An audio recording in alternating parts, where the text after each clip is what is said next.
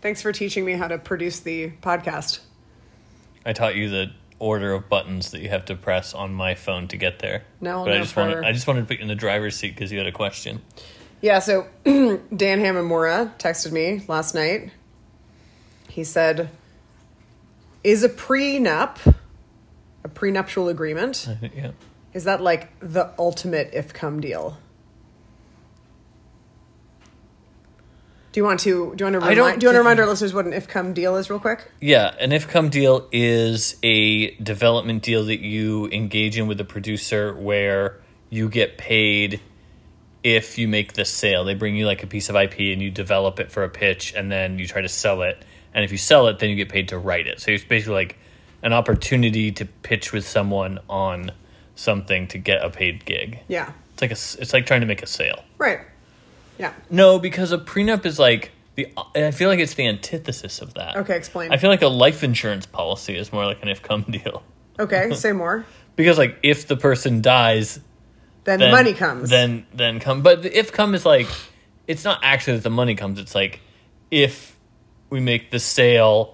Then the writer comes along with the deal Right, yeah, with yeah, all yeah, of these yeah. terms, Right. and I feel like a prenup is like a way of saying un- like what's mine is mine and what's yours is yours and let's not get that confused just because we're married and we're used to thinking of women historically as property Not anymore, though. Just kidding. Uh, I wonder if that's that. The closest thing then is to like a separated rights agreement.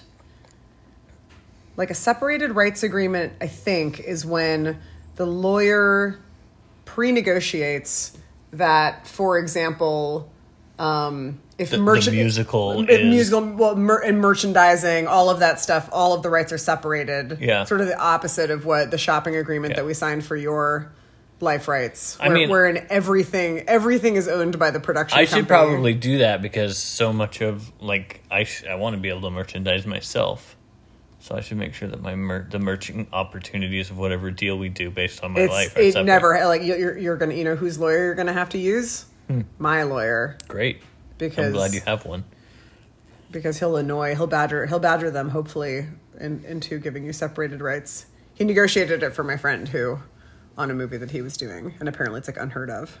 because and then they're like i can't wait until the action figures come out I think that one of the nice things about this project that is about you um, is that because they own everything, like the Broadway musical, the you know the album that comes from the Broadway musical, the uh, what, whatever the f- podcasts rights, all that kind of stuff.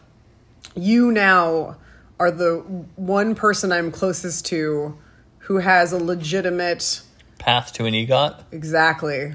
Exactly. And if Kevin writes the book and he writes it really, really well, y- you're on the path to the, the, the more impressive E EGOT, which is the PGOT, which is Pulitzer, Emmy, Grammy, Oscar, Tony. we did we I do, how, why did you read my mind just there? That was impressive. Like, cause, is it because I'm always talking about E EGOTs? No, it was just in the news recently because somebody just got it for something. Someone Oh. just got their. F- There's not that many people that have gotten one. No, I know. There's only one person who's gotten a PGOT. Who's that? I forget.